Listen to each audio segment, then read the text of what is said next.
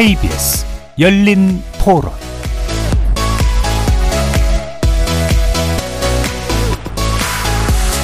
안녕하십니까. KBS 열린 토론 정준희입니다.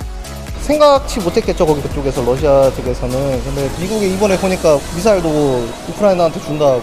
근데 한국은 식량은 줄 수 있겠지만 무기는 모르겠습니다. 제재가 있지 않을까요? 그래도 중국하고 미국하고 다 엮여 있는데. 정세라든가 이런 부분에 많은 영향을 줄 것 같긴 한데 참 예측하기가 좀 어려워진 그런 모습도 좀 많이 보이고 있고요 우크라이나의 입장에서도 반격의 어떤 전략이라든가 이런 부분에 있어서도 영향을 좀 주지 않을까라는 생각은 좀 들고 있고 이번 정부에서는 상황에 따라서 좀 유연하게 좀 대응을 해야 되는 게 맞지 않나라는 생각입니다. 무기나 이런 걸 제공하는 거는 부정적인 입장이고 그런 일엔 되도록 연관되지 않는 게 좋지 않을까 싶어서 중립을 지키는 게 좋다고 생각합니다. 거리에서 만나본 시민들의 목소리 어떻게 들으셨습니까? 러시아 우크라이나 전쟁이 현지 시간으로 지난 8일 개전 500일을 맞았습니다. 세계 2위의 군사 강국 러시아가 쉽게 승리할 거라는 예상을 깨고 전쟁은 1년이 훌쩍 넘는 기간 동안 이어지고 있는데요. 최근 우크라이나가 대반격을 개시했다고 알려지면서 전선 곳곳에서 치열한 전투가 계속되고 있습니다. 하지만 러시아의 방어선 역시 또 굳건한 상황으로 보이죠. 전쟁은 확실히 소모전 양상을 띠고 있는데요. 국제사회 중재 노력은 또 뚜렷한 성과를 내지 못하고 있습니다. 마침 이 전쟁의 빌미가 되기도 했던 나토 정상회의가 오늘 개막이 됐는데 우크라이나의 나토 가입 문제도 논의 테이블에 올랐습니다. 나토의 확장과 이번 전쟁의 상관관계 그리고 소모전이 되고 있는 이 전쟁의 해법은 어디에 있는지 오늘 세 분의 전문가와 함께 논의해보는 시간 갖겠습니다. KBS 열린 토론 지금부터 시작합니다. 살아 있습니다. 토론이 살아 있습니다. 살아있는 토론, KBS 열린 토론. 토론은 라디오가 진짜입니다. 진짜 토론, KBS 열린 토론. 오늘 토론 함께 해주실 세 분의 전문가 소개해 드리겠습니다. 고명현 아산정책연구원 선임연구위원 자리하셨습니다. 네, 안녕하십니까. 두진호 한국국방연구원 안보전략연구위원 나와주셨습니다. 네, 안녕하십니까. 그리고 엄구호 한양대 국제대학원 러시아학과 교수 함께 해주셨습니다. 안녕하십니까. 자, 치, 어, 7월 9일 기점으로 이제 시점으로 500일을 맞았는데 이 러시아 우크라이나 전쟁 확실히 이제 장기화 국면에 접어들었고요. 예, 완전한 소모전 양상을 이제 보이고 있는 것 같습니다. 현재 상황에 대한 세 분의 전반적인 진단을 먼저 좀 들어볼까요? 먼저 엄기, 어, 엄구호 교수님 말씀부터 듣겠습니다. 예, 작년 11월 달에 이제 우크라이나가 헤르손시를 탈환했습니다. 예. 그런데 이제 그 이후로 지금 8개월 동안 전선이 거의 고착되어 있습니다. 음. 이제 그렇게 된 배경은 우선 이제 러시아가 서방의 그 이제 지원 무기를 소진시키기 위해서 음. 전략을 이제 방어형 참호 전략으로 예. 지금 바꿨습니다. 특히 지난 이제 1월부터 게라시모프 총참모장이 우크라이나 주둔 사령관을 겸하고 있는데 음. 어, 그때부터 좀 이제 방어 제대 이제 최전선에 지뢰나 이런 이제 방어 시설을 깔고 이제 지형 지물이 좋은 데서 공격선을 음. 까는 음. 이제 그런 이제 방어 전략을 쓰면서 이제 좀 어, 전선이 고착되고 있는 것 같습니다. 이번에 이제 그 우크라이나가 바이든 대통령에게 그 어, 집속탄을 요청했는데 네, 네. 아마 그 배경도 음. 집속탄 자체가 이런 참호화나 요새에 굉장히 효과가 있는 음. 무기이기 때문에 아마 그런 배경이 있는 것 같습니다. 어, 지금 이제 어, EU가 탈러시아 에너지 의존을 하고 있고 국제 원자재 가격도 좀 떨어지면서 서방이 어, 우크라이나에 이제 계속 무기를 지원할 수 있는 좀 배경은 되고 있는 것 같아서요. 예. 결국 이제 전쟁은 어, 상당히 이제 지속될 수밖에 없는 음. 좀 그런 상황에 있다 그렇게 생각이 됩니다. 예. 그리고 참여전 양상, 무기 소진 양상 이쪽으로 이제 계속 가고 있는 어, 조건인데요. 고명현 연구위원 네. 한번 들어볼까요? 네, 제가 볼 때는 이제 그 엄 교수님 말씀하신 것처럼 음. 지금 러시아는 작년부터 그 우크라이나 전선을 이제 소모전으로 끌고 나가는 것 예. 같습니다. 아무래도 러시아가 더 큰 국가고 인구도 더 많고 뭐 어찌됐든 간에 치장 물자도 많기 때문에 음. 우크라이나의 약점을 그쪽으로 보고 소모전을 끌고 가면은 지금 러시아군이 지금까지 보여줬던 졸전, 뭐 전술의 부재, 뭐 사실 무기가 생각보다 뭐 부실했다 이런 부분을 예. 다 만회하고 음. 질 대신 양으로 한번 밀어붙이는 것 같고 우크라이나 군도 사실은 이거에 대비해가지고 그 지난 8개월 동안 막 손을 놓고, 놓고 있었던 건 아니고 일단 그 이제 서방 측에 계속 지속적인 지원을 바탕으로 그 지금 그러니까 어떻게 보면 전력을 많이 꾸렸습니다. 지금 뭐 들리는 바에 의하면은 30여 개의 그 새로운 여단을 창설을 음. 해가지고 그 여단들은 다 이제 어떤 기갑 여단이죠. 그러니까 미국과 뭐 나토 국가들, 그러니까 유럽 국가들의 지원을 바탕으로 기갑 여단을 만들어가지고 지금 축차 지금 투입하고 있는 걸로 보이는데요. 사실 우크라이나 측에서는 아마 이번을 마지막 기회로 보는 것 같습니다. 예. 사실 전쟁이 계속 장기화되고 있었고 음. 이번에 만약에 그 러시아군을 해서 압도적인 우세를 보이지 못하면은 내년까지 사실 이 나토와 미국이 지원할까 이거에 대해서는 예. 뭐 외국 그 이제 미국과 나토도 회의적이고 아마 우크라이나도 회의적인 것 같습니다. 예. 그럼 우크라이나는 어떻게든 최대한 밀어붙이는 네. 정도까지는 얻어야 된다 이렇게 네. 보시는 것 같네요. 예. 그럼 두진호 위원. 예, 두분 음. 평가하신 것들을 상당 부분 저도 이제 공감을 하고 있습니다. 어쨌든 현재 상황에서 러시아군이 점령하고 있는 우크라이나 영토 4개 지역이죠. 예. 어, 도네츠크, 루안스크, 자포르지, 헤르손 이 음. 지역에서 사실상 유의미한 어떤 영토에 뭐 뺏고 회복. 음. 회복하고 이런 것이 거의 없고 음. 어, 그 상태에서 완전히 교착 상태에 빠져들었다 이렇게 좀 보고요. 다만 이제 우크라이나 군이 지난 6월 4일을 기점으로 대규모 반격 작전을 드디어 감행을 했습니다. 예. 어, 나름대로 뭐 한 8, 9개 마을을 회복을 하고 어, 100에서 150km 정도의 이 평방 제곱킬로미터 정도의 영토를 회복하는 성과가 있었다라고 이렇게 발표를 하고 대대적으로 홍보를 하고 있습니다만 대반격 작전이 갖는 군사적 의미를 고려했을 때 과연 우크라이나군이 현재 달성하고 있는 이 성과들이 예. 대반격 작전으로서 의미를 갖고 있는가라고 했을 때는 충분한 어떤 군사적 성과가 없다고 보여지고 결론적으로 지금 우크라이나군이 보여주고 있는 이 대반격 작전도 지금 리투아니아 빌뉴스에서 빌뉴스에서 개최되고 있는 다분히 나토 예. 정상회의를 고려한 음. 정치적 목적의 그런 차원이 크다 이렇게 좀 보고 있습니다. 예. 그럼 지금의 이제 우크라이나의 나름의 공세는 나토에게 좀 보여주고 싶어하는 마음이 좀 큰 거고 러시아는 그만큼 방어선이 굉장히 튼튼해서 사실은 효과적이기는 되게 어려운 그런 상태라고 보면 예. 될까요? 예. 좀더 구체적으로 사실 예. 러시아군은 정확하게 음. 어, 작년 7월 3일경에 이 도네츠크 주의 아, 돈바스 지역의 아, 루안스크 주를 완전하게 점령했다고 발표한 네. 이후에 사실 1년 동안 이제 방어 준비만 해왔습니다. 음. 공격보다는 방어 준비를 해왔고 사실 이런 군사 작전에서 사실은 아, 방어 작전보다는 공격 작전이 어려운 음. 것이고요. 음. 그만큼 방어 작전은 아까 엄 교수님 지적하신 대로 그들이 가지고 있는 점령하고 있는 지역에서의 여러 가지 지형 지물을 이용해서 효과적으로 예. 보다 원만하게 이제 생존성을 보장한 가운데 작전을 수행할 수 있기 때문에 이런 측면에서 러시아군에 좀 유리한 환경이 조성된 것이 아닌가 음. 좀 보고 있습니다.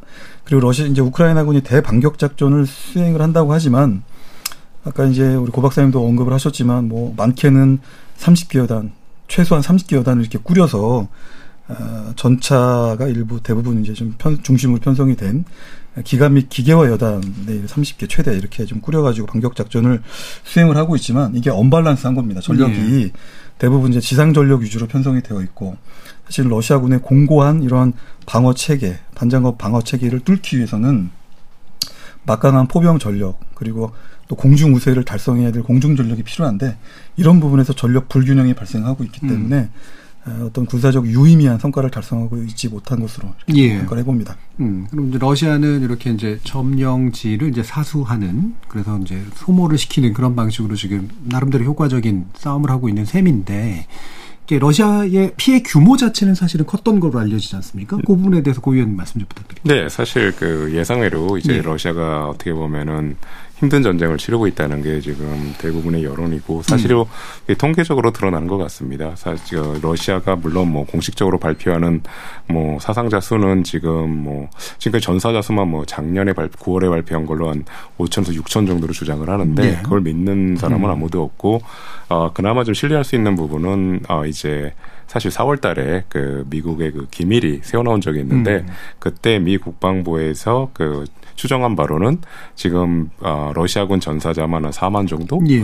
그리고 이제 그 부상자는 한 18만 음. 그 정도로 하는데 이게 얼마나 엄청난 규모냐면은 사실 작년에 러시아가 우크라이나를 침공을 했을 때 예, 전체 침공군의 규모가 한 20만 정도로 추정이 됐습니다. 20만 정도 추정이 됐는데 사실 그만큼 말하자면 사상자가 나온 거죠 벌써. 음. 그래서 그 때문에 작년 9월에 러시아가 어쩔 수 없이 이제 그 징집을 할 수밖에 없는 예. 그 강제로 그래서 30만 정도 징집을 해가지고 지금 거의 총알바위 수준 으로 지금 우크라이나 전선에 좀 투입되고 있고요. 사실 그 인명 피해뿐만 아니라 그 어떻게 보면 물자의 피해도 엄청납니다. 음. 이제 특히 뭐 탱크 같은 경우는 러시아 하면은 뭐 탱크로 유명했다고 하는데 어 처음에 그 러시아가 이제 침공 전에 가용할 수 있다는 전차의 수는 한 3천 대 정도로 지금 추정을 했는데 이미 그 사진으로 이렇게 확인된 그 러시아가 그 러시아의 그 어떻게 보면 손실된 탱크의 수만 하더라도 2천 대가 넘습니다. 2천 대가 넘고 그리고 뭐 전투기 같은 경우에는 한 77대 정도가 격추됐고 헬기는 거의 100대 정도가 격추됐고요. 사실 그 이 그리고 또 이제 해군 측면에서도 러시아 흑해 함대 자랑이라는 이제 모스크바 순양선이 네. 어, 어, 격침됐죠. 음. 네, 그런 걸 보고 있으면은 그 러시아의 그 물적 피해는 어마어마했다고 볼 수가 있고 또 하지만 더 큰 피해는 어떻게 보면 러시아가 강군이라는 이미지 자체가 그렇죠. 완전히 소멸이 된 것 같습니다. 예. 그러니까 러시아가 특히 작년부터 바그너 그룹을 동원해 가지고 음. 죄수들을 강제로 징집해 가지고 진짜 말 그대로 2차 세계 대전 때나 볼 수 있었던 인해 전술을 펼치는 거 보고 아마 그 러시아군의 그 어떻게 보면 힘 같은 거, 그 음. 능력 같은 걸 믿었던 마지막 그 전문가들마저도 아마 러시아군은 정말 정말 어떻게 한계까지 다다랐다 이렇게 생각하는 계기가 됐던 것 같습니다. 예. 이렇게 이제 인명 피해 문제, 물자 피해 문제, 그다음에 가장 큰 건 이제 결국 이미지 손실 음. 이렇게 이제 요약될 수가 있을 것 같은데 방금도 나온 것처럼 어 사실 이 바그너 그룹과의 어 이쪽의 내란적 상황, 예 이게 이제 물론 연출됐다 그렇지 않다는 설은 여러 가지가 있습니다만 이게 또 상당히 결정적이지 않습니까? 이 부분에 대해서 이제 엄고 엄고 교수님 말씀 좀 부탁드리죠. 예, 이번 이제 프리고진 반란 때문에 예. 이제 전선에 직접적인 영향은 아직은 음. 안 보이는 것 같습니다. 왜냐하면 이제 바그너 그룹이 바흐무트 지역에서 이미 정규군으로 이제 대체가 돼 있었기 때문에 예. 아, 직접적인 이제 영향은 없었던 것 같은데요. 다만 이제 러시아 군의 이제 사기가 떨어졌을 음. 가능성이 굉장히 크고요. 또 하나 이제 주목할 것은 이번 바그너 그룹 반란 상황에서 많은 국민들이 좀 바그너 그룹을 지지하는 음. 좀 그런 상황이 연출이 됐습니다. 그러니까 어, 이거는 이제 그 전쟁에 대해서 일 부 국민들의 불만도 좀 상당히 있다. 이거는 푸틴 대통령이 앞으로 추가 동원령을 하기에는 여론이 상당히 좀 부담이다. 예. 하는 이제 그런 영향은 있을 것 같습니다. 음.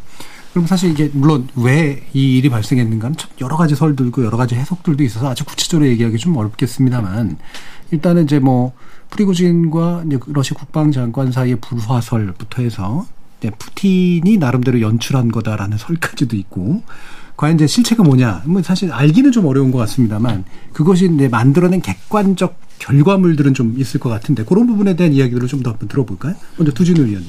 어, 어제입니다, 어제. 음. 어, 크렘린궁 페스코프 대변인이 푸틴 대통령과 프리고진이 예, 예. 예, 지난 6월 29일 날 이미 예, 크렘린궁에서 음. 만났다라고 음.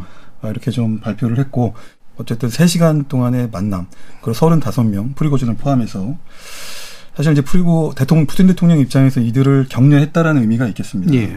어, 그러면 왜 이것을 나토 정상 회의를 앞두고 이렇게 어, 프리고진과 그 푸틴 대통령의 만남을 크렘린궁에 발표했는가에 대한 해석이 좀 필요할 것 같은데요. 음. 일단 뭐 구체적인 내용은 밝혀지지는 않았습니다만 결론적으로 푸틴 대통령과 프리고진의 만남을 통해서 바그너 그룹은 조국을 위해서 결국 러시아를 위해서 싸우겠다라고 충성 맹세를 확인한 것은 팩트 같습니다. 예. 어, 그런데 크렘린궁이 나토 정상 회의를 앞두고 이런 것들을 이렇게 전격적으로 어, 밝힌 것들은 물론 6월 29일 이후에 약 10일 정도 시간이 지났다는 부분은 서방은 어쨌든 어, 푸틴 대통령의 뭐 실각이라든지 예. 또 러시아 연방주의의 붕괴라든지 이런 엄청난 이제 기사가를 쏟아냈는데 결과적으로 이런 부분에서 우크라이나는 물론 서방 국가들의 전반적인 러시아 전략 환경에 대한 오판을 유도했을 가능성이 음. 있다라고 음. 이렇게 좀 보고 있습니다. 이런 것들을 결국에는 러시아 내분 상황이라고 하는 상황 인식을 서방과 우크라이나에게 갖게 함으로써 우크라이나 군 입장에서는 대반격 작전에 불필요한 군사력을 예. 집중할 수 있는 그런 상황이 조성될 수 있기 때문에 음. 그런 막대한 피해를 강요하긴 강요하기 위한 그런 전략적인 측면이 있었다 이렇게 좀 보고 있습니다. 음. 이제 프리고준으로 좀 말씀을 좀 드리겠습니다. 어, 프리고준은 1961년에 상트페테르부르크 출세했고요. 어떻게 보면 이제 에, 푸틴 대통령과 같은 지원이라고 하는 이제 음. 어, 그런 밑바탕이 있겠고 1995년경에 어, 윈느이 쿨룹이라고 하는 이제 어, 나름대로 규모가 있는 그 레스토랑을 개업을 했고요. 바로 여기에서 2001년도에 푸틴 대통령과 자크 시라크 당시 프랑스 대통령 그리고 2000년에 푸틴 대통령과 조지 부시 대통령 간에 음. 만찬을 기획을 하면서 엄청나게 어, 성장을 하고 어, 군 부대라든지 또 관공서에 대해서 케이터링 사업을 통해서 부를 축적을 예. 하게 됩니다. 결국 그러한 경제적 부를 바탕으로 크렘린궁의 여러 가지 민원을 해결할 수 있는 바그너 그룹의 일종의 돈을 될 수 있는 음. 어, 그런 이제 영향력 있는 인물로 성장이 되었습니다. 음. 그러면 이제 이 성장이 멈춘 거라고 봐야겠습니까? 아니면은 아직은 여진이 남아 있다라고 보십니까? 어, 제가 볼 때는 이건 여진은 엄청 남아 있습니다. 음. 사실 그 러시아는 혁명을 두 번 합니다. 예.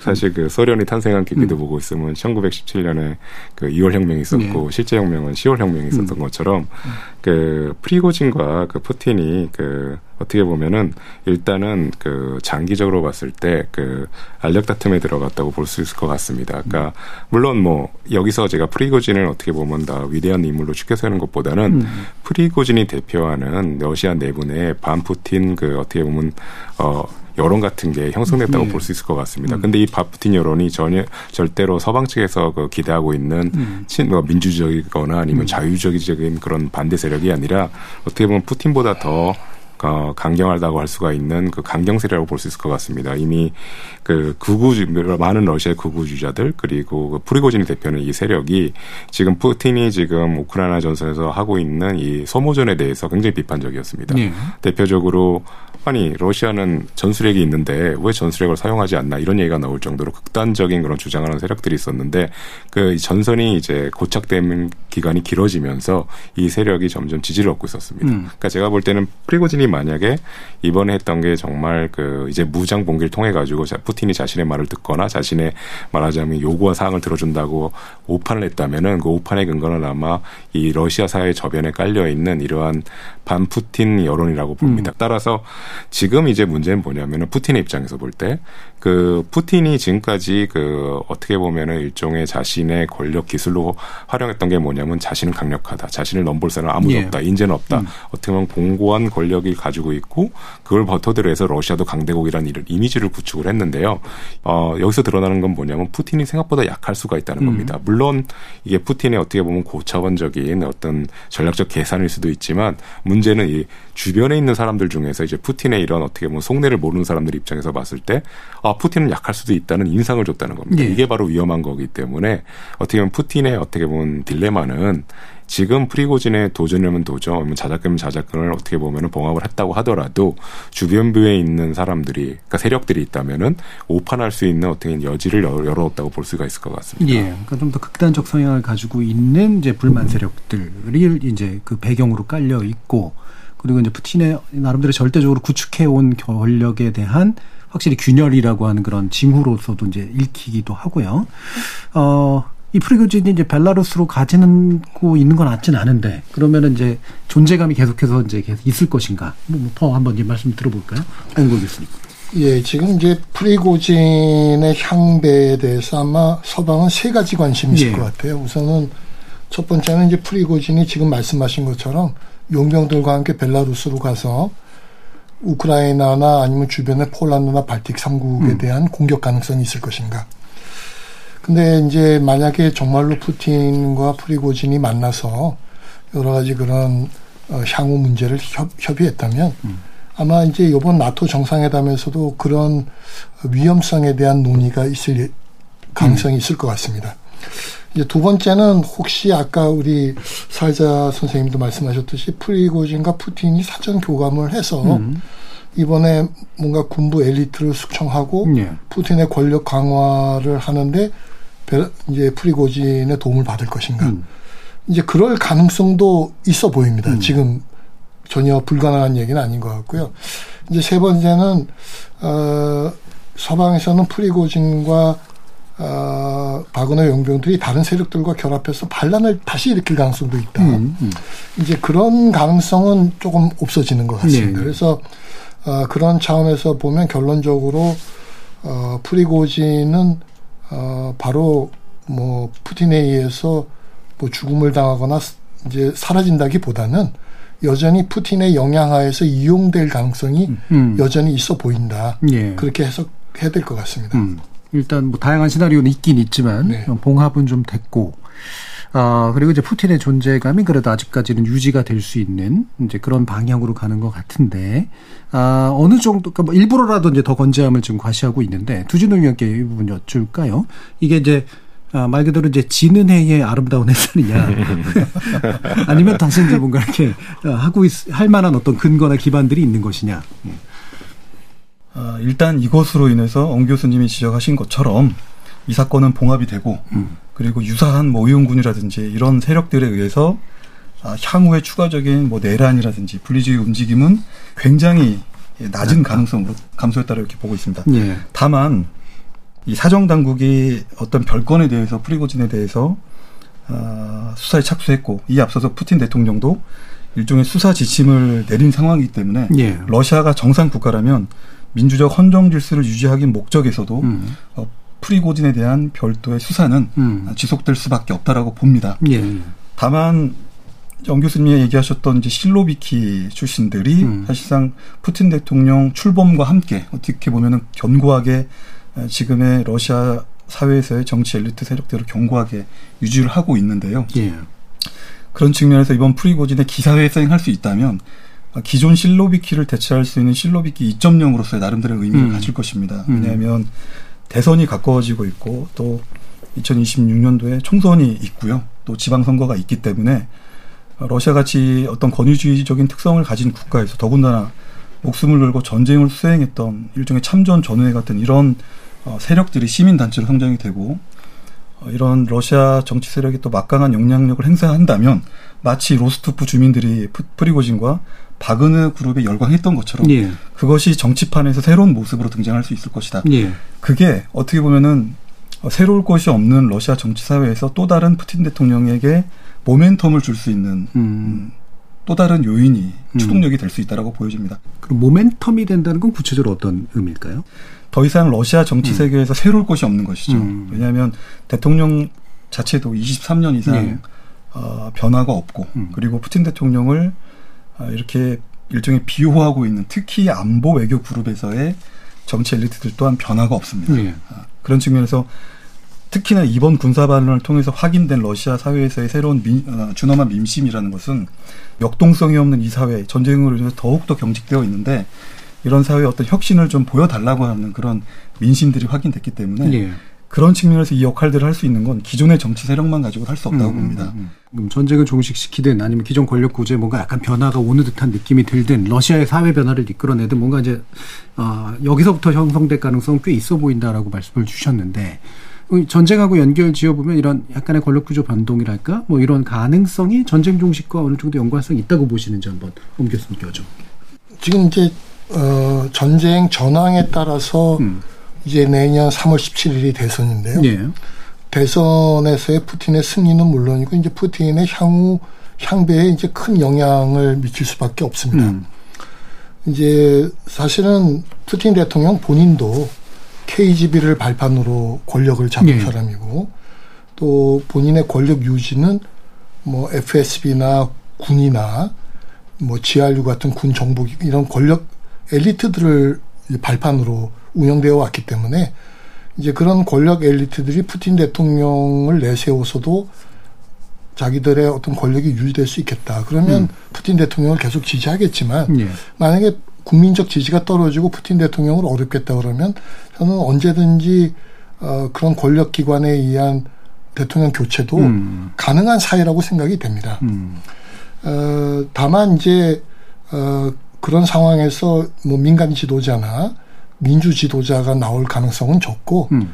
그리고 이제 세 번째는 어, 아까 이제 뭐 러시아 우영군 자유군단 같이 우크라이나에 있지만 러시, 러시아계로 반푸틴 무장 세력들이 뭐 200명, 300명 규모밖에 안, 되기 네. 때문에 뭐 테러는 가능하겠지만 음. 그런 세력에 의한 위험은 별로 없다. 음. 그래서 이제 한마디로 요약드리면 푸틴의 어떤 권력 기반은 과거보다는 균열의 가능성이 생겼다는 걸 부인하기는 어렵다. 음. 다만 향후에 정말로 그런 일이 일어날 것인가 안 일어날 것인가는 우크라이나 전쟁의 전황이 크게 영향을 미칠 거고 러시아 국민들의 여론이 어느 정도로 계속 푸틴을 지지하느냐 예. 그게 달려 있을 것이다 그렇게 생각이 예. 듭니다. 그러니까 전황이 좀 더 중요한 변수고 그게 권력 구조에 어느 정도 영향을 미치면 그 이후에 또 전쟁이 어떻게 될 것인가가 또 순차적으로 어, 결정이 되는 상태. 자 그러면 이제 주변국 얘기를 좀 해볼까요? 예. 어, 고영구 의원님께 여쭤보고 싶은데 지금 이제 북한하고 중국, 예, 푸틴하고의 기존 관계를 좀 더 강하게 이제 결, 결속시켜가는 모습으로 나타나는 것 같은데 실제로 이제 그렇게 진행될 거라고 보시는지 또 배경이 어떻다고 보시는지 한번 말씀 들어볼까요? 뭐 사실 그 중국과 북한의 입장은 러시아에 있어가지고 약간 예. 다를 수밖에 없습니다. 중국 같은 경우에는 일단은 그 미국과 유럽의 압박을 받고 있고 그리고 또 미, 중국 같은 경우는 특히 그 미국이 인태 전략을 추진하면서 자신을 압박하고 있으니까 서방 세계가 그러니까 이 러시아를 매개체로 서 결속하는 걸 어느 정도 두려워하고 있습니다. 음. 그래서 그렇기 때문에 중국이 아직도 러시아에 대해서 직접적인 군사 지원을 안 하고 있거든요. 네. 그 이유가 바로 그겁니다. 혹시라도 중국이 러시아와 한, 한 이제 같은 나라로 이제 같은 그룹으로 묶여 가지고 이제 그 유럽과 미국이 결속해서 자신을 이렇게 음. 압박을 할까봐 그런 이제 두려움이 있는데요. 그래서 중국은 어느 정도 러시아에 있어 가지고 물론 뭐 어, 푸틴과 시진핑 두 정상이 뭐 무제한 그 뭐 뭐라 그러죠 그 우정을 예, 뭐 예. 가시하고 그랬는데 음, 음. 아 사실 그거 그러니까 수사를 떠나 가지고 실질적으로는 중국은 이제 러시아에서 어느 정도 거리를 두려는 음. 게 확실한 것 같습니다. 그런데 이제 북한은 좀 다릅니다. 네 북한 같은 경우에는 어 일단 러시아와 비교했을 때 훨씬 더 소국이고 그리고 북한 러시아는 아직도 북한한테 줄 수 있는 게 많습니다. 음. 에너지도 줄 수 있고 식량 줄 수 있고 무기도 아직 줄 수가 있고요. 특히 뭐 지금 뭐 물론 북한이 러시아에 그 이제 그 탄약 같은 거를 지원했다고 하지만 그 지금 러, 북한이 절실한 건 사실 그 전략 무기 관련된 기술과 물자거든요. 음. 러시아가 그건 아직도 충분히 지금 갖고 있는 편이고 하니까 그러니까 사실 북한은 러시아에 기대는 기대하는 게 많기 때문에 그래서 그게 바로 이제 북한의 러시아에 대한 자세가 드러납니다. 음. 자꾸 러시아 아까 북한은 러시아에 대해서 어 같은 참호에 있는 동지다 그런 강조하고 있는데요. 근데 러시아는 그렇게까지 동지라고까지 주장은 안 한 것 같고요. 예. 아 그리고 또 이제 북한 같은 경우에는 이제 그 러시아한테 지금 이 기회에 어, 결속된 모습을 보임으로써 자신의 위상을 좀 더 높이려는 그런 의도도 있는 것 같습니다. 네. 어, 북한이 흔히 주장하는 게 자신들이 러시아와 마찬가지고 어, 핵무장을 한 강대국이라고 주장하는 건데요. 사실 러시아가 사실 그 북한이랑 이렇게 어떻게 보면 동급으로 이렇게 묶이게 된다면 그럴 리도 없겠지만 네. 북한 최소한 북한의 입장에서 봤을 때 그러면 이제 북한한테는 어느 정도 외교안보 정책의 성공이라고 음. 볼 수가 있는 거죠. 그러니까 북한이 사실 그 동맹 정책에 있어서는 뚜렷한 어떤 성공 족적을 남긴 적이 없는 없는데 이번 러시아에 접근을 하면서 어떻게 보면은 어, 자신들 뭐 관점에서 볼 때는 좀 더 성공적인 그런 접근했다 볼 수도 있을 것 예. 같습니다. 예. 좀 아쉬움도 있고 얻을 것도 좀 더 많은 북한은 예, 러시아하고 좀 좀 더 밀접하게 움직이고 어, 러시아의 권력 구조가 되도록 안정적이게 이제 바라고 이제 중국은 약간 애매모호한 그런 상태로 취하면서 서방과 러시아 사이에서 이제 어, 일종의 줄다리기를 네, 그런 상태다. 네. 이 부분 두, 두준호 의원님도 한번 얘기해 주실까요? 어, 뭐 전반적으로 음. 이 전쟁이 북한에 미치는 영향도 엄청날 거라고 보고 있고요. 음. 어, 뭐 다 방송을 통해서 말씀드릴 수 없겠지만 예. 어, 뭐 대규모 전쟁이 발생을 했고 뭐 어쨌든 북한도 러시아 국경을 접하고 음. 있죠. 그래서 저는 뭐 전지적 북한 시점이라는 좀 표현을 써서 북한 예. 김정은 총비선 무슨 생각을 할까 예, 예. 이런 좀 고민을 같이 하고 있는데 어, 고 박사님 말씀하신 대로 어, 이 상황이 전략적으로 북한에 굉장히 여러 가지 혜택을 많이 주고 있는 건 음. 사실입니다. 어, 어쨌든 이 상황에서 북한이 전적으로 러시아를 지지하고 있으니 러시아 입장에 굉장히 고마운 것이고요. 또 뭐 동북아 지역에서 한미일 안보 협력이 지금 엄청나게 강해지고 있는데 그런 상황에 대응할 수 있는 건 또 북한이 기댈 수 있는 건 중국과 러시아가 될 수밖에 없는 것이고요. 예. 좀더 구체적으로 말씀을 드리면 우크라이나 전쟁을 통해서 어, 북한은 너무나 이 핵태세, 핵 의존도, 핵에 경도될 수밖에 없는 그런 나라라는 것이 재확인됐습니다. 음. 아, 그런 측면에서 러시아하고의 협력이 중요하고 아, 특히 아직도 북한 입장에서는 뭐 ICBM의 대기권 재진 기술이라든지 이번에 음, 핵 드론, 수중 드론 이런 네. 무기 그리고 SLBM 잠수함 탄도 미사일을 수중에서 쏘아 올릴 수 있는 이런 능력들을 아직 고도화시키지 못했지만 어쨌든 러시아는 이런 기술들을 다 가지고 있기 때문에 이런 부분에서 러시아와 협력할 게 너무나 많고요. 또 두 번째는 음, 지난번에 1호 어, 군사 정찰 위성을 쏘아 올렸지만 역시나 여러 가지 기술적인 문제들 때문에 실패했습니다. 네. 어, 이것에 더해서 지금 러시아군이 고전하고 있는 이유 중에 또 한 가지는 결국 우주 공간이 되었건 뭐 저기도 위성을 어, 서방이라든지 나토가 쏘아 올려서 24시간 실시간으로 러시아군의 군사 활동들을 다 보고 있고 그러한 어, 위성 정보들을 또 우크라이나군에 공유를 하고 있단 말이죠. 예. 그런 측면에서도 북한도 아직 이 군사 정찰 위성의 기술이 일천하고 음. 그리고 만약에 한반도 유사시에 꼭 유사시가 아니더라도 이 시간에도 여러 자산에 의해서 북한 전 지역이 지금 다 감시가 되고 있기 때문에 이런 측면에서 더더욱 러시아에게 도움을 요청할 수밖에 없는 그런 어, 상황으로 가고 있기 때문에 이런 예. 측면에서 북러 관계 또한 어, 우크라이나의 전에 장기화에 비례해서 더 강화될 수밖에 없는 구조다 이렇게 보고 예. 있습니다. 그럼 전지적 북한 시점에서 보셨을 때 짧게라도 아, 러시아처럼 이렇게 불안정한 상황이 북한 내에도 재현될 가능성이 있다라고 스스로 좀 약간 불안해할까? 어, 김정은 위원장이 엄청 불안해할 것 같고요. 음. 어쨌든 이 상황이 저렇게 어, 감시망이 촘촘하게 구축이 되어 있는 러시아에서 결국은 푸틴 대통령의 장기 집권에 따른 예, 예. 결국은 어, 균열이 음. 음, 발생했다는 것이 결론이기 때문에 그런 측면에서 김정은은 김정은 총비서는 어쨌든 본인이 가지고 있는 일종의 친위대 근위대에게 되, 음. 근위대가 되겠죠. 뭐 어, 경호국 같은 이제 보위국이라든지 직접 쓸 수 있는 뭐 호위사령부라든지 음. 또 자신을 정말 끝까지 지켜줄 수 있는 평양 방어사령부라든지 이런 친위대의 굉장히 능력을 더더욱 고도화시킬 것으로 예상이 되고요. 예, 예. 음, 총정치국이라고 하는 군 내의 어떤 사상 통제 외에도 사실상 어, 북한 인민에 대한 전방위적인 이런 감시를 할 수 있는 기능을 가진 그런 총정치국에 대한 이 총정치국의 위상 또한 어, 지금보다 더 강화될 것으로 이렇게 예상을 음. 해봅니다. 예, 예. 북한과 중국에 대한 두 분의 말씀 들어봤는데 엄고 교수님도 말씀 주시죠. 예, 뭐두 분 박사님 뭐 음. 의견에 뭐 다른 이견은 아니고요. 음. 이제 조금 이제 보충을 하나 드리면 지금 이제 러시아 전문가들하고 이제 많이 토론을 해보면 현재 북한이 이제 러시아를 지지하는 것은 대부분 립 서비스지. 예. 북한이 실제 지금 코로나 봉쇄를 풀지 않았고 실제적인 교류가 러시아하고 일어나고 있지는 않기 때문에 어, 지금 미국이나 서방이 우려하는 것만큼의 어떤 협력이 진행되는 거는 이제 사실상 아직은 아니다. 음.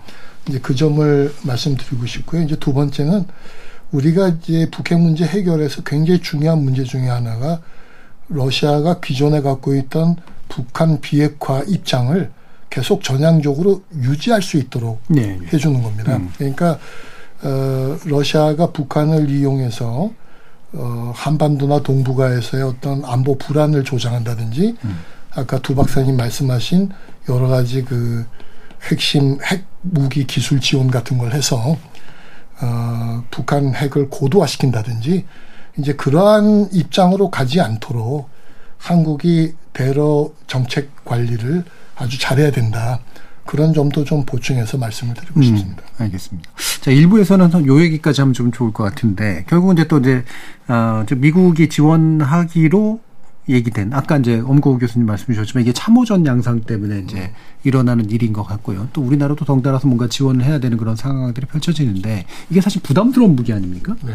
그러니까 실제로 이제 서방이 정당성을 확보하면서 이렇게 우크라이나 도와줄 수 있는 것인가? 음. 어, 아니면 이게 급, 그렇게 그 정도로 급할 수밖에 없어서 그런 건가? 음. 어떻게 판단하십니까? 지금 이제 조건이 음. 이제 있어요. 우크라이나는 러시아 본토에는 사용하지 않겠다. 예. 미국은 155mm 사정포 포탄 이제 생산이 다시 안정화되면 음. 이제 중단하겠다.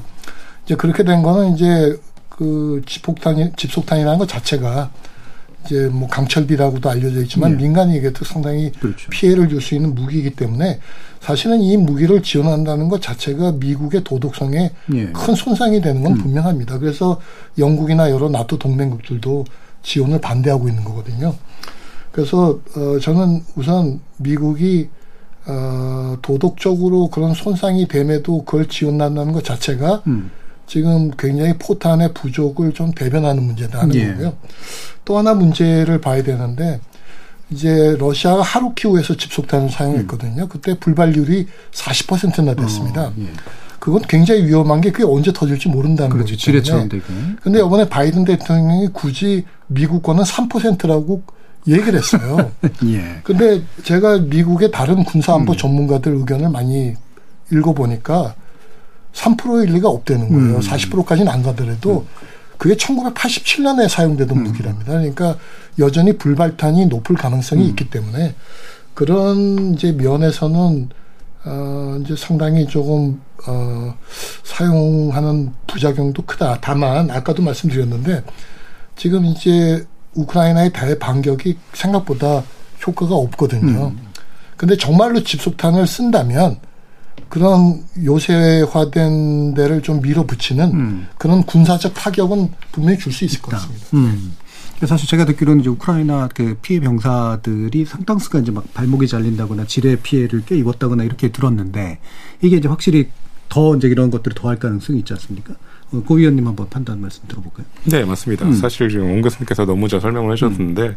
그 집소탄이라는 게 사실 지금 그 아까 두 박사님도 말씀하셨지만 그 미국과 나토가 우크라이나에 그 항공기를 그러니까 전투기를 지원을 안 하기 때문에 생기는 예. 겁니다. 음. 그 공중 우세가 없는 사, 상황에서 이제 그 제가 어떻게 보면은 그 이 재래식 화력으로만 지금 러시아가 지난 1, 2년간 그 촘촘히 쌓아온 참호와 이렇게 지뢰밭으로 구성된 방어선을 돌파해라는 건데요. 그것 때문에 지금 화력이 부족한 그 상황이어가지고 음. 그 미국이 지금 직소탄까지 카드까지 도덕적으로 상당히 문제가 될수 음. 있는 음. 이런 카드를 꺼낸 것 같습니다. 그래서 어 근데 이제 다만 저희가 이제 여기서 유념해야 될 부분은 어 이게 우크라이나가 집소탄을 소군대가 사용하겠다고 한, 한 거는 러시아가 우크라이나를 대상으로 집소탄을 사용, 사용하는 거랑은 본질적으로 좀 다른 것 같습니다. 예, 예. 일단 러시아는 우크라이나를 침공했고 우크라이나 영토에서 집소탄을 음. 사용했고 그래서 향후에도 이제 장기적으로 아, 우크라이나 그 민간인한테 피해를 야기시킬 수 있는데 현재 우크라이나는 자기 영토를 회, 가 회, 가 회복하기 위해 가지고 예. 그래서 지금 집속탄을 사용한다는 거고 그만큼 이제 우크라이나 국민 내에서는 향후에 집속탄 때문에 생길 수 있는 피해에 대해서도 감수할 수 있겠다. 그리고 그 전에 어, 영토를 수복하는 게 우선이다. 이런 음. 공감대가 있다는 거죠. 그런 의미 있어가지고 우크라이나가 집속탄을 사용한다는 거는 러시아나 다른 국가가 집속탄을 사용하는 거랑은 좀 궤를 달리는 것 같습니다. 음. 그것 그래서 이제 도덕성 문제는 어떻게 보면은 여기서는 어떻게 좀 부풀려진 부분이 있나 음. 있지 않을까 그런 생각이 듭니다. 예. 그럼 마지막으로 두준희 의원님 말씀도 좀 들어보면서 예. 우리나라도 뭔가를 지원해야 되는 상황이 되고 있는 것 같긴 한데 어느 정도 예상하시는지 한번 들어볼까요? 어 이제 두 분 말씀을 좀 정리하면 음. 왜 미국이 이렇게 도덕적인 음. 비판으로부터 자유롭지 못할 텐데 집속탄을 어, 사용 결정을 할 수밖에 없는가. 첫 번째는 러시아가 사용을 했기 때문에 예. 사용을 하고 있기 때문에 음. 두 번째는 우크라이나에 보내줄 미국과 동맹 및 파트너 국가들의 포탄 양이 한계에 직면했기 음. 때문에 세 번째는 러시아가 너무나 견고한 방어 태세를 갖추고 있기 때문에 어, 집속탄과 같은 이왕이면 살상력을 갖춘 예. 무기들을 지원함으로써 어, 후에 이제 지원하게 될 여러 가지 뭐 전투기를 포함해서 음. 그 전까지 집속탄을 통해 살상력을 극대화시켜서 반격 작전 효과를 예. 내기 위해서라고 음. 이제 볼 수가 있겠습니다. 그렇다는 얘기는 음 지금 미국은 이제 국방 연락 채널이라는 걸 통해서 어 동맹 및 파트너 국가들, 뭐 나토 국가들이 되겠죠.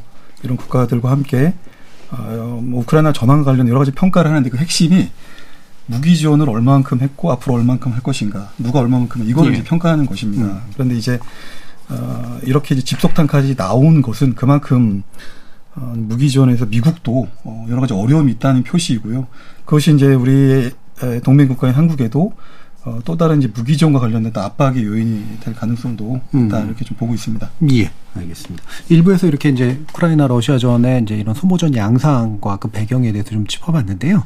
어, 일단 여기서 논의를 좀 정리하고요. 이어지는 2부에서 이제 우리가 나토와의 관계에서 또는 나토가 이제 우크라이나와의 관계에서 어떤 일들을 이제 할지 한번 논의해 보도록 하겠습니다.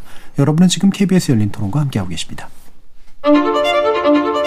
토론은 치열해도 판단은 냉정하게 복잡한 세상을 바꾸는 첫 걸음은 의외로 단순할지도 모릅니다. 평일 저녁 7시 20분 당신을 바꾸는 질문 KBS 열린 토론 정준희입니다. KBS 열린 토론 러시아 우크라이나 전쟁 500일 그 전황과 전망에 대해서 얘기 나누고 있는데요. 두진호 한국국방연구원 안보전략연구위원, 엄구호 한양대 러시아학과 교수, 고명현 아산정책연구원 선임연구위원 이렇게 세 분의 전문가와 함께하고 있습니다.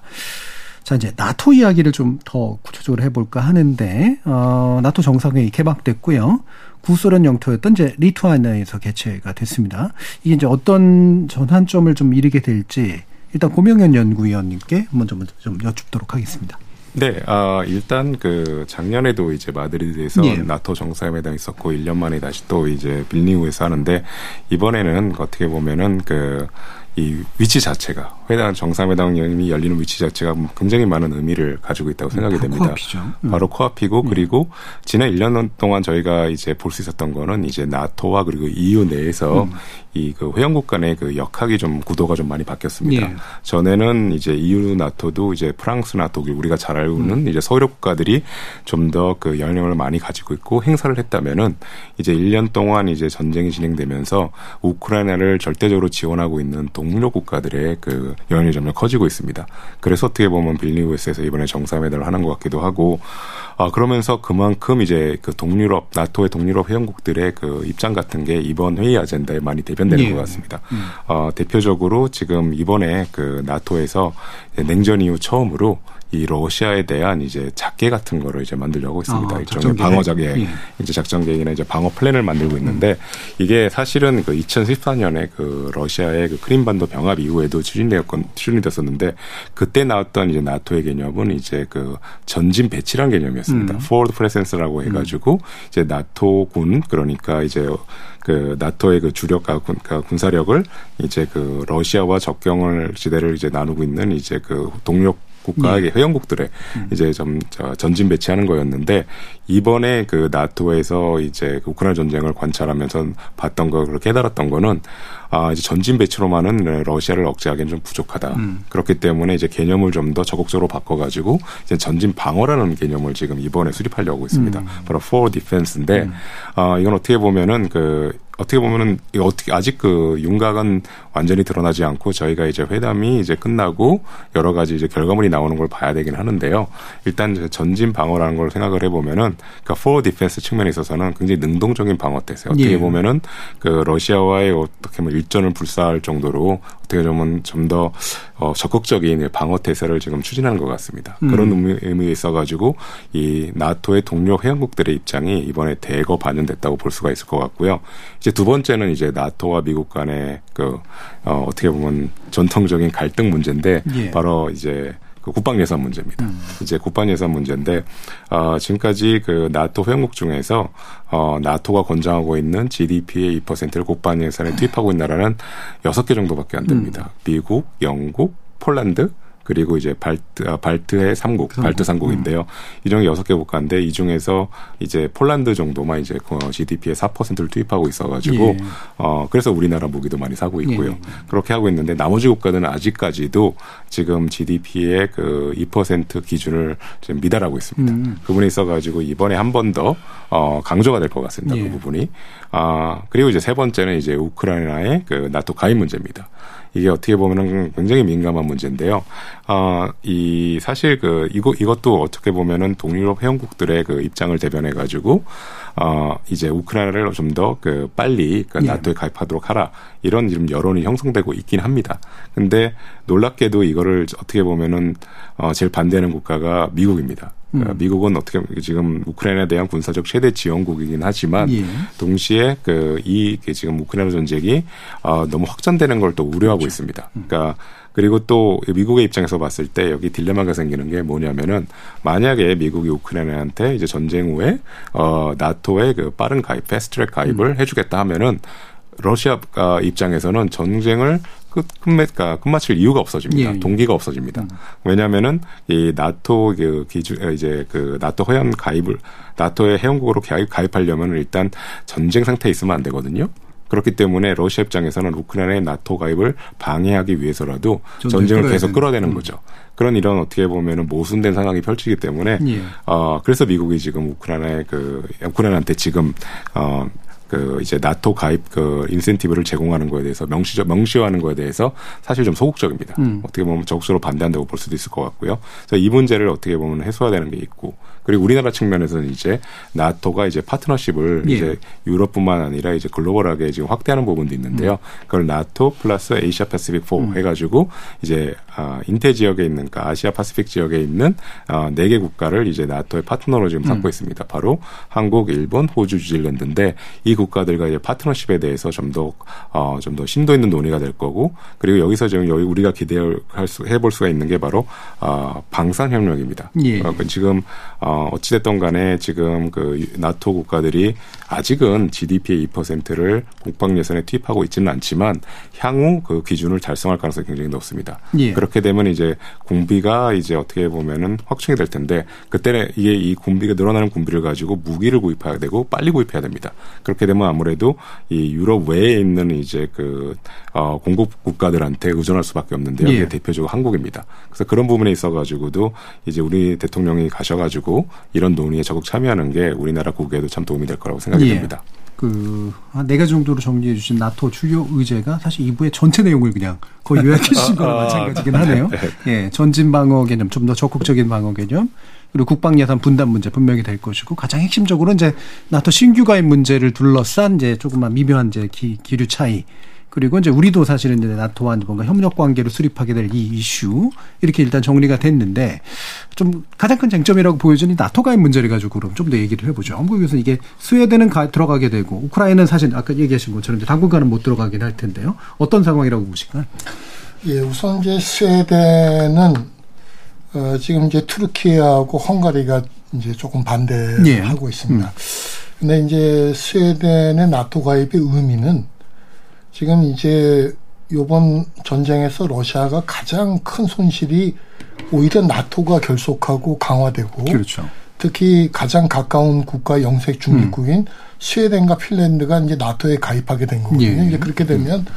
이제 소위 말하는 발트해 지역 음. 거기가 이제 어 여덟 개 국가가 연관돼 있고 지금 EU GDP의 5분의 1이나 되는 중요한 지역입니다. 예. 이제 그러한 지역의 안보가 굉장히 강화된다는 거고 또 하나 이제 눈여겨 볼 만한 거는 지금 이제 북극 항로가 앞으로 굉장히 중요하거든요. 음.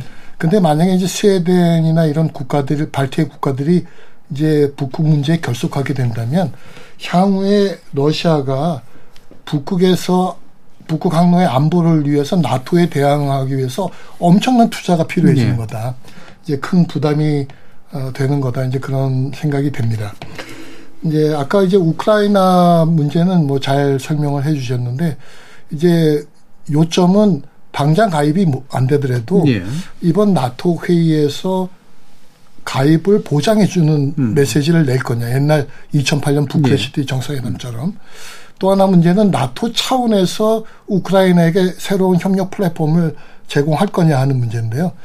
어, 아까 이제 말씀 주신 것처럼 어, 이제 미국이 가급적 러시아를 자극하지 않, 네. 않으려 하기 때문에 어, 일단은 어, 확실한 멤버십을 보장하는 것보다는 제이크 설리반이 얘기했듯이 앞으로 가입하려면 어떠어떠한 과정과 과제를 예. 이수하는 걸 구체화하는 수준에서 음. 아마 협의가 될 것 같고 나토 사무국 차원에서는 이제 뭐 소위 그 나토 우크라이나 위원회 같은 걸 만들어서 음. 향후에 좀 어, 우크라이나하고 협력 소통 채널을 음. 만들어주는 차원에서 정리가 될 것 같습니다. 예. 근데 스웨덴의 이제 가입 같은 경우는 러시아에 좀 더 고립적인 상황들을 만들어낼 것이고 우크라이나는 명시적으로 하지는 않되 이제 지속적으로 가능성을 열어두는 방식으로 이제 아마 진행될 것으로 이제 기대하고 계시는 것 같네요. 두진호 위원님도 말씀 주시죠. 많은 얘기들이 다 나온 예. 것 같은데요. 어쨌든 이번 회의의 가장 어, 의미는 세기의 회의가 될 것이다. 예. 저는 보고 있습니다. 왜냐하면 그 동안에는 나토의 정체성에 대해서 여러 사람들이 페이퍼 컴퍼니를 음, 생각했다면 그렇죠. 러시아의 우크라이나 침공으로 인해서 나토는 완전한 군사적 정체성을 가진 예. 어, 그런 동맹체로 발전하고 있다는 것을 이번에 명확하게 보여주고 있다고 보고요. 음. 그러니까 고 박사님이 언급하셨던 것처럼 리투아니아에서 이 회의가 개최되는 것, 그 의미로 처음과 끝이 있다고 음. 봅니다. 왜냐하면 리투아니아가 벨라루스하고도 국경을 접하고 있지만 러시아의 역외 국가인 깔리닌그라드 주하고도 예. 어, 뭐 최소한 150km 정도의 국경선을 접하고 있는 어, 벨라루스와 그 러시아의 샌드위치에 끼어 있는 리투아니아. 그 리투아니아는 과거에 과거 소비에트 연방 체제에서 가장 먼저 독립을 선언했던 국가, 가장 먼저 나토 그리고 유럽 연합으로 일종의 우크라이나가 추구하고 있는 유럽 연합과 대서양 주의로의 불가역적인 선택을 예. 가장 발빠르게 했던 그런 국가인데요. 그런 곳에서 나토 회의를 한다는 것은 아, 작년에 신전략 개념을 나토가 채택을 했죠. 그래서 러시아를 즉각적인 위협으로 규정을 하고 어, 집단 대응 체제를 어떻게 꾸려갈 것인가에 대한 논의를 지난 1년 동안 꾸준히 해왔고 그거에 대한 음. 평가를 이번에 동시에 하면서 어떻게 방어 체제를 갖춰 나갈 것인가에 대한 어, 정상급 수준에서 이제 의제를 이렇게 좀 어, 발, 논의를 이어갈 것으로 보여지는데 아까 얘기하셨던 것처럼 전진 배치에 대해 더해서 음.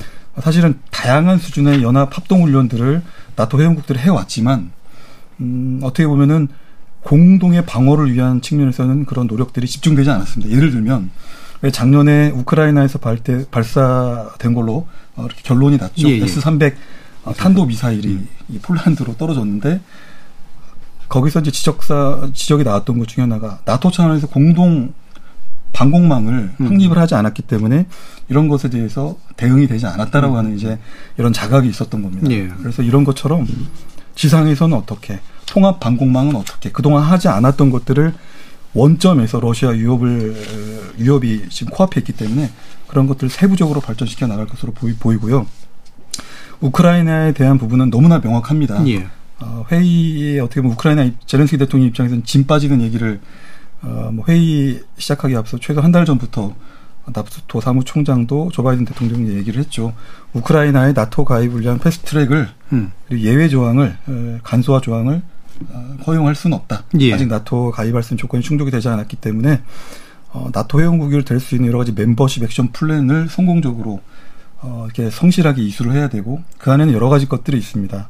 결국 유럽연합과 가입과 유사한 그런 조건들이 있겠죠. 민주주의로 정상적으로 발전이 돼야 되고 군사적인 측면에서는 상호 운용성을 갖춰 나가야 되는 이런 부분들이 아직 충족이 되지 않았기 때문에 음. 원 교수님 지적하신 대로 어, 제도적으로 공동 선언문에 2008년 선언처럼 우크라이나의 나토 가입을 보장하, 보장하겠다라고는 나오지 않을 것으로 이렇게 전망이 되고요. 단 우크라이나 나토 가입 촉진을 위해서 우크라이나와 나토 간의 일종의 협의체를 통해서 그 노력을 계속 가속화시켜 나가겠다. 이 정도로 어, 정리가 될 것으로 예. 예상을 해봅니다. 세기적이다라고까지 표현해 주셨네요. 예, 러시아에 대한 실질적인 이제 그 군사적 실체. 로서 이제 나토가 자리 잡는 아마 계기가 될 것 같다까지 얘기해 주셨는데 살짝 이제 시선을 돌려서 이게 이제 나토 가입 문제하고도 연관된 거긴 합니다만 스웨덴 가입은 반대하고 우크라이나 간대은 외로 이제 가입은 찬성하는 식으로 튀리키예가 이제 모습을 이제 바꿨는데 석여치 않은 이유로 대통령이 당선된 에르도안의 어떤 뜻인가 싶기도 하고요. 어떤 속셈일까? 일단 엄고 교수님 좀 말씀 주실까요? 예, 티르키예가 이때까지 이제 우크라이나 전쟁에 대해서 이제 내세운 거는 공정하고 균형적인 예. 입장입니다. 예. 이제 그에게는 러시아에 대해서는 제재 참여하지 않고 음. 우크라이나에는 드론 같은 이제 군사적 무기도 지원하는 음. 그래서 양쪽에서 다 호감을 예, 예. 얻으려는 이제 어 노력을 해왔습니다. 이제 지난 토요일 날 말씀하신 것처럼 이스탄불에서 젤렌스키하고 회담에서 원칙적으로 가입 지지한다. 음. 이제 우크라이나 가입을 자격이 있다. 이렇게 네. 표현을 했는데 그건 이제 제가 보기에는 이때까지의 그런 양쪽에서 호감을 받으려는 그런 원칙적 입장의 선상에는 있다고 봅니다. 음. 근데 이제 다만 이제 저는 두 가지 최근에 좀 어, 사항에 대해서 좀 주목하고 있는데 하나는 그 아조우 스타일 전쟁의 그 우크라이나 그 이제 포로로 잡힌 지휘관들을 이제 러시아가 이제 턱 튀르키예로 그 포로를 보내줬을 때는 예. 전쟁 끝날 때까지 지휘관은 튀르키예에 남는 조건으로 음. 이제 포로를 보냈는데 어 그 지휘관들을 어 우크라이나로 돌려보냈습니다. 예. 그거가 아마 러시아에게는 굉장히 좀 충격적인 음. 튀르키예 행동이고 또 하나는 최근에 그 튀르키예하고 우크라이나가 아 드론 공동 생산 공장을 합의를 했습니다. 음. 그러니까 이제 일종의 굉장히 강한 군사적 협력을 내세운 거기 때문에 어, 아마 이런 이제 최근에 그 문- 문제에 대해서 그 라브로프 외무장관이 그 하칸 피단 튀르키예 외무장관한테 굉장히 큰 비난을 했거든요. 예. 그래서 아마 이제 8월로 예정돼 있던 푸틴 대통령의 튀르키예 방문이 어쩌면 어, 연기될 수도 있다는 이제 보도도 나오게 됐는데요. 어, 제 생각에는 이제 어, 러시아가 공식적으로 뭐 튀르키예를 비난하지는 않고 뭐 중재자로서 이해한다 정도의 성명은 나오겠지만 아마 내심으로는 어, 조금 불쾌하게 그렇게 생각할 가능성이 많을 것 같습니다. 예. 그러면 뭐 다시 한번 짧게라도 이 튀르키의 이뭐 공정함이라는 표현 이제 쓰셨는데 예, 나름대로 고도의 좀 등거리 외교술로서 좀 성과가 생기면서 이게 향후 역할도 좀 더 커질 이제 그런 방향으로 갈지 아니면 그냥 다 여기저기 인심을 잃는 방향으로 갈지 어떻게 예상하세요? 어, 저는 이제 아까 이제 튀르키예가 이제 중재자의 역할을 굉장히 강하게 된 계기는 전쟁 초기에 그 이스탄불에서 러시아하고 튀르키예 잠정 합의를 이끌어냈기 때문이거든요. 이제 두 번째는 그 러시아가 여러 국가들의 제재 때문에 어려웠을 때 제재에 참여하지 않고 그렇죠. 교역을 상당히 이제 늘려준 그런 이제 고마움 때문이었는데 음. 이제 튀르키예가 이제 아까 말씀드린 이제 최근에 그런 우크라이나와도 그런 협력을 음. 강화하는 것은 어 아마 러시아가 튀르키예의 중재자로서의 신뢰 음. 이거는 조금 어 떨어질 가능성이 있고 음. 저는 튀르키예보다는 역시 러시아가 가장 믿는 이제 중국이 협상자로서 언젠가는 나서게 될 가능성이 크다. 예. 튀르키예의 입지는 조금 어, 좁아질 가능성이 크다 그렇게 생각이 됩니다. 예, 실제로 아마 이제 주- 향후는 중국의 역할이 훨씬 더 이제 중요해질 것 같다라는 그런 말씀이셨는데, 어, 그러면 이제 우리 문제로 이제 돌아와서, 어, 이야기를 좀 마무리 짓는 방향으로 가면 좋을 것 같은데, 아, 이제 아까 이제 뭐 네 가지 의제도 다 말씀해 주셨긴 했습니다만, 우리는 이제 결국에는 나토하고 일부는 아니지만, 나토와 협력하는 굉장히 중요한 어, 어떤 국가가 될 거고, 그게 이제 방산 협력 같은 거로도 또 아마 나올 거고 새로운 기회도 될 수 있지만 잘못하면 또 이제 끌려 들어가는 그래서 좀 이렇게 좀 애매해질 수 있는 그런 상태도 좀 있지 않겠습니까? 좀 어떤 부분들을 짚어주실 수 있을까요, 고 의원님? 사실 그 이미 그 어떻게 보면은 저희는 돌이킬 수 없을 만큼 이미 예 전략적 멜로성을 표명한 것 같습니다. 예. 그 그러니까 이거는 뭐 단순히 그 우리 대통령께서 이렇게 뭐 우크라이나 지원을 뭐 명시적으로 그러니까 뭐 좀 가정이었긴 하지만 음. 그거를 그 표현한 걸 떠나가지고 어 일단 그 이 지금 러시아와 어떻게 보면 적재적 관계에 있는 폴란드에 예. 그 대량의 그 첨단 무기를 지원했다는 거, 그리고 판매했다는 거 음. 사실 자체가 러시아한테는 강력한 시그널을 던지라고 생각을 합니다. 그러니까 물론 뭐 러시아에서 이거를 어, 어떻게 보면은 뭐 가시적으로 반대한다는 얘기는 아직은 없지만 러시아 입장에서 봤을 때 한국이 폴란드에 천 대 이상의 전차를 팔고 50대의 전투기를 팔았을 때 그럼 만약에 폴란드와 러시아의 분쟁이 일어나면은 한국은 누구 편을 들 것인가? 예. 그거에 대한 질문할 수밖에 없고 그거의 답은 어떻게 보면 자명하다고 볼 수가 있을 것 같습니다.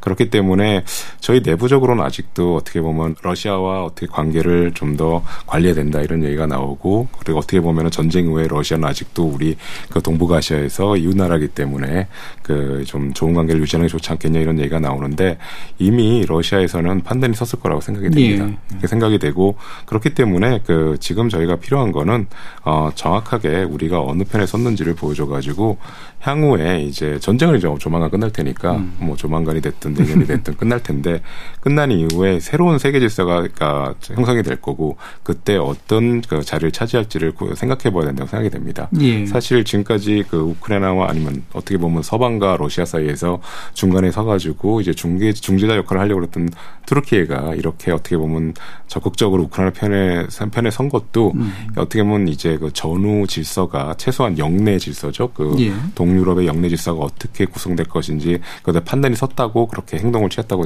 생각이 됩니다. 음. 그렇다면 저희도 빨리 어떻게 그 어떻게 더 이상 강대국이 아닌 러시아를 어가 있는 그 영내 질서 거기서 예. 어떻게 질서가 재구성될 것인지 그거에 대한 판단을 내리고 그에 합당한 조치를 취해야 된다고 생각이 됩니다. 예. 그래서 돌이키기엔 너무 멀리 왔고 너무 명료하고 또 이미 국제 질서가 그렇게 형성되고 있다라고 보셨네요.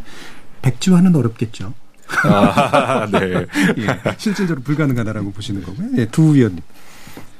고 박사님께서 너무나 선명하게 말씀을 어, 해주신 것 같은데요. 예. 어, 그럼에도 불구하고 한국과 우크라이나, 한국과 러시아 이 관계를 생각을 안 할 수가 없습니다. 예. 음, 유럽과 나토는 러시아가 즉각적인 위협이기 때문에 음. 우크라이나를 방어함으로써 러시아를 전략적 실패로 규결을 시키고자 하는 명확한 목표를 가지고 있습니다. 예. 그러나 이번에 이제 대통령 윤 대통령께서 나토 정상회의장이 떠나기 앞서서 이번에 이제 어떻게 보면 나토 정상회담의 두 번째 참석인데 그렇죠. 어, 대통령으로서 작년에 처음으로 참석했고 음. 올해 두 번째 참석하는데 이런 이제 표현을 썼습니다. 왜 나토를 참석해야 되는가? 결국은 나토 회원국 그리고 파트너 국가들과 북한의 핵 고도화된 미사일 위협에 어떤 방안을 논의하고 불법적 북한의 불법적인 행동에 대해서 국제사회에 단호하고 단합된 공조가 필요하다. 예. 우리는 우리만의 또 이익이 있는 것입니다. 음. 그러니까 엄 교수님도 유사한 그런 좀 언급을 해주셨는데요. 어떻게 되면 북핵 미사일 위협 그리고 이제 어, 결국 이제 북핵 비핵화가 될 텐데 북한의 비핵화라고 하는 어떻게 보면 이제 6.25 후에 우리의 당면한 이런 안보 문제를 해결하는 데 있어서 결국 러시아라고 하는 이 한반도의 냉전 구조를 만들어낸 어, 원조 원초적인 그 죄를 음. 가지고 있는 러시아를 또 빼놓고 음. 우리 안보를 논할 수는 없습니다. 음. 그렇기 때문에 완전히 포기할 수 없는 대상이고 그 안에서 우크라이나보다 러시아가 우리의 미래에 미칠 영향이 더 크기 때문에 음. 어, 그것이 어떤 균형 외교 이런 차원이 아니고요. 우리의 실익과 어떤 현실적인 안보관 안보 전략 사항들을 가지고 좀 냉정하게 바라봐야 될 필요가 있다고 봅니다. 예. 어, 또 나토라고 하는 이런 동맹체는 어쨌든 인태 전략하고도 같이 음. 연결돼서 돌아가고 있고 우리는 우리대로 어, 한미 동맹이라는 것이 이제는 글로벌 포괄적 전략 동맹으로 발전을 하고 있고 또 지난 4월에 워싱턴 선언 이후에 나름대로 우리는 우리가 가지고 있는 글로벌 중추 국가라고 하는 이런 목표를 어, 구현해 나가는 과정에서 나토도 굉장히 중요한 플랫폼입니다. 예, 예. 우리 이익, 을 위한 것이고 국제사회에 대한 우리의 기여를 위한 그런 중요한 플랫폼이죠. 어, 이 플랫폼이 결국은 궁극적으로 북핵 비핵화로 가야 되고 한반도 평화로 가야 된다면 우리의 평화를 위해서 러시아도 우리가 전력적 소통을 음. 해야 되고 안정적으로 관리를 해야 될 중요한 파트너라고 음. 하는 부분을 어, 좀 이제서는 간과해서는 안 될 것 같습니다. 예. 러시아도 완전히 손을 놓을 수는 없는 거다. 엄구 교수님 러시아 학과 교수님으로서 사실 이 지금까지 이렇게 진행되어 오는 과정들이 어, 여러 생각들이 좀 많으셨을 것 같아요. 근데 지금 어느 정도는 이제 이미 길은 잡혔다고 보시는지 한번 얘기를 들어볼까요? 예, 뭐 두 분 말씀 다 공감 음. 갑니다. 제가 이제 요약을 좀 해보면 음. 지금 이제 우크라이나 전쟁 이후 국제 질서가 굉장히 신냉전적 분위기가 예. 강화될 거고. 음. 그렇게 되면 한국이 균형 외교나 실용 외교를 원하더라도 음. 그런 외교를 할 수 있는 전략적 입지는 상당히 축소될 수밖에 없습니다. 또 하나 문제는 지금 나토의 중요성도 말씀해 주셨는데 우리 북핵 문제나 여러 문제를 고려해 볼 때 한미 동맹에다가 또 나토와의 협력까지 강화하는 이 안보 다변화는 어쩌면 굉장히 불가피한 음. 선택입니다. 그런데 이제 제가 이런 가치 외교의 불가피성, 이제 안보 다변화 속에서도 조금 미시적인 정책 관리가 이제 필요하다는 점을 좀 말씀을 드려야 될 것 같은데요. 이제 우선 우리가 정치적으로 보면 우리 한반도를 둘러싸고 만약에 한미일 북중러의 이제 신냉전 구도가 강화되면 그거는 북핵 문제 해결은 거의 굉장히 어려워질 뿐만 아니라 한국 외교에 굉장히 큰 부담이 됩니다. 음. 그렇기 때문에 중국하고 러시아와는 완전히 척지고 살 수 없는 그런 어 어떤 우리만의 예, 미국이 원하는 거에 음. 관계없이 우리만의 외교 자율성이 필요하다는 점이 분명히 있고요. 두 번째는 이번 지금 전쟁의 성격을 잘 봐야 되는데 지금 이번 전쟁을 보듯이 지정학적 갈등과 경제 진영화가 음. 같이 동시에 진영되고 있는 거거든요. 그렇기 때문에 이 전쟁 이후에 우리가 어쩌면 어, 경제 안보, 특히 한국, 한국의 공급망이나 시장 확보에 저희가 굉장히 어려움을 겪을 가능성도 있습니다. 그런 상황에 중국이나 러시아와의 어떤 그런 어, 협력 소통이 굉장히 중요하거든요. 음. 그래서 어, 장기적인 가치 외교 기조 속에서도 우리가 이렇게 관리해야 될 정책 과제가 있다는 거를 굉장히 염두에 두고 외교를 해나가야 음. 될 그럴 필요성을 제가 꼭 말씀드리고 싶습니다. 예. 뭐 그 말씀을 주셨으니까 이제 마무리 발언으로 한 1분 정도 혹시 아, 우리가 이제 과연 어떤 입장과 어, 목표를 가지고 현재 문제들을 좀 대처해 나갈 것이냐. 특히 이제 그, 뭐, 조금 안에서 이제 이른이 될지 늦은이 될지는 잘 모르겠습니다만, 어쨌든 종전 내지 휴전의 형식으로 갖게 될 전쟁 종식 이후의 세계를 예상하면서 이제 우리가 어떤 발걸음을 걸어갈 것이냐. 요 부분에 대한 이야기를 마지막으로 좀 들어보도록 하죠. 먼저 두 의원님부터 한번. 어, 같은 맥락 속에서 좀 드리고 싶은 말씀은 대통령께서 지금 이제 나토 정상회의 참석하고 예. 계신데 저는 언젠가 이번은 어렵더라도 시간이 된다면 어, 한국의 유상을 좀 고려해서 음. 사실상 심리적인 것뿐만 아니고 이미 물리적으로 G7 반열에 올라와 있습니다. 음. 그래서 충분히 우크라이나 전쟁을 중재할 수 있는 능력과 의지를 예. 가지고 예. 있다고 보고요. 음. 어, 어려워지고 있는 신냉전 구도 속에서 이런 중재자 역할을 통해서 우리나라도 중재자 역할을 통해서 전략적 자율성을 찾을 수 있는 방법. 음. 지금 생각하기는 어려우나 어, 뭐 러시아를 방문하고 우크라이나를 방문함으로써 음. 그런 우리의 역량과 능력을 또 비전을 보여줄 수 있는 것도 굉장히 현재 우크라이나 전쟁에 있어서 우리의 역할을 보여주고 또 전후 이후에 우크라이나 전쟁 이후에 우리가 안보를 어떻게 우리 안보를 어좀 어, 한반도에서 이런 문제들 안보 문제를 해결해 네. 나가고 하는 데 있어서 어떻게 할 것인가에 대한 큰 그림을 그릴 수 있는 계기가 아닐까 음. 이렇게 좀 생각을 해봅니다. 네.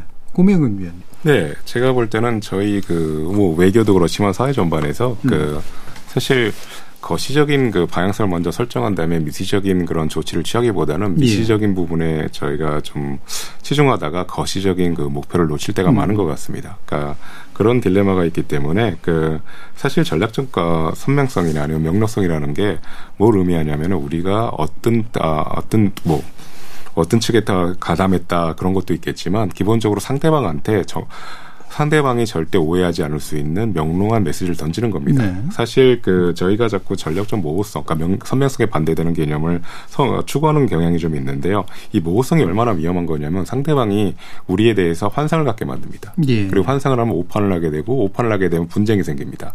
사실 처음에 마찰이 좀 있을지 몰라도 정확한 메시지를 상대방한테 던져가지고 이게 중국이 됐든 북한이 됐든 러시아가 됐든 간에 그 안에서 저희가 그 그들과의 관계를 다시 재 재정립하는 과정을 거쳐야 된다고 생각을 하고 있고 음. 그렇기 때문에 그 사실 러시아와 더 가까이 있기 때문에 더욱 더 밀접한 관계에 대한 욕구가 클 수밖에 없는 유럽 국가들마저도 현재 러시아에 대해서는 굉장히 명료하게 입장을 음. 취하고 있는 겁니다. 예. 네. 그러니까 적어도 상대가 오해나 환상을 갖지는 않을 수 있을 정도의 메시지의 명료성은 필요하고 상황이 바뀌면 또 명료한 메시지로 또 바꿔야겠네요. 네, 맞습니다. 알겠습니다. 엄거원 교수님. 예, 이제 향후 우리 한국 외교는 안보 다변화, 경제 다변화 음. 그게 이제 기본 방향이다 이렇게 생각이 예. 들고요.